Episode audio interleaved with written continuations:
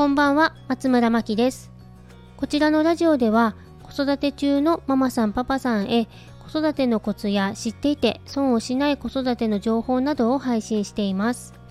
毎日の子育てが少しでも楽になり、お悩みが減ると嬉しいです。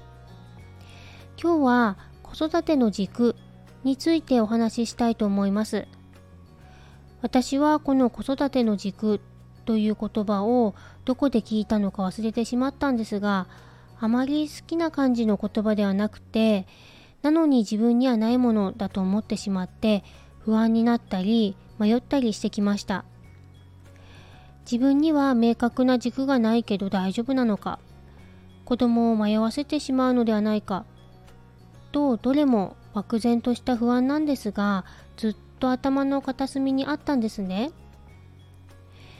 子育ての軸があると何かを選択する時も迷わなくなるのかなとか初めて子育てをするママさんに子育ての軸がないということは普通だと思うんです。特に子育ての軸がなくても子育てはできますよね。それよりも不安に思いながら子育てをしている方が問題なんじゃないかと思って不安を解消するために育児本を読んだりいろいろな情報を集めてたんです。で一通り経験してみて思ったことなんですがまずは自分自身を知ることが大切なんだということに気づきまして自分は何が好きでどういう思考の傾向や考えを持っているかなどを改めて確認してみたんですそうしたら本当は自分は必要だと思っていないことに結構な時間を使っていたりお金を使っていたことが分かったんですね。私がこんなことを考えていたのは子供が幼稚園に入園してママ友とのお付き合いが活発になり始めた時期なんですけどたまにママ友に言われたことやお誘いで迷うことがあったんです。子供を通してのお付き合いなので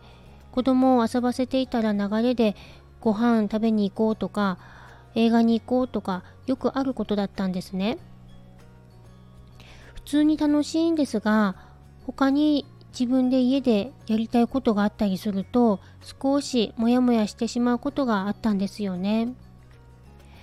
そしてお付き合いを自分の中で少しだけ減らしてみたんです。多分周りの人にはわからないくらいなんですが自分では結構大きな変化だったのを覚えています自分のことを知っていると子育てに対してもそれ以外の対人関係や仕事でも迷うことが少なくなるように思います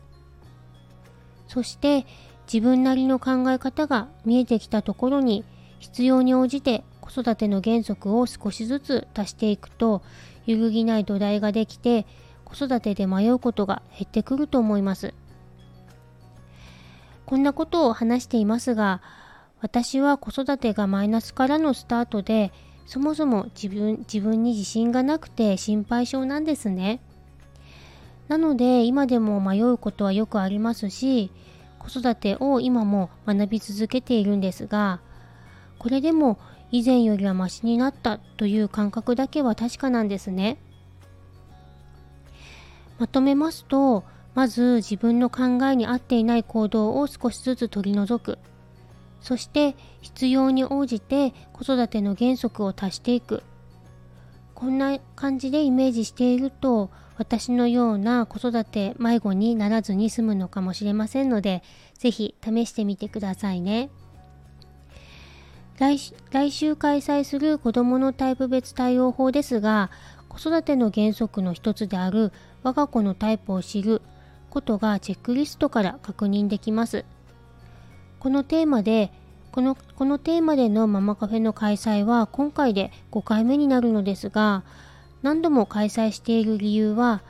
私自身がこの対応法で随分子育てが楽になったからなんです。子供と自分のタイプを知ると今まで声かけをしても効果を感じられなかった謎が解けてその子の価値観に沿った効果的なアプローチができるようになります。ぜひこの機会にお子さんのタイプを確認してタイプに合ったアプローチの仕方など一緒にお話できたらと思います。ぜひお気軽に遊びに来てください。最後にこのワークショップの詳細をご案内させていただきます。今月12月13日火曜日と12月16日金曜日に子どものタイプ別対応法のワークショップを開催いたします。お子さんとママさんのタイプをチェックリストを使って確認して、それぞれのタイプに合った対応のポイントをお伝えいたします。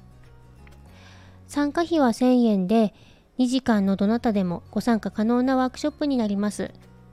今回は午前の開催の他に夜22時からも開催いたしますので、少しでもご興味ありましたら、説明欄のリンクからご確認ください。今日は子供が体調不良だったので夜の配信になってしまいました。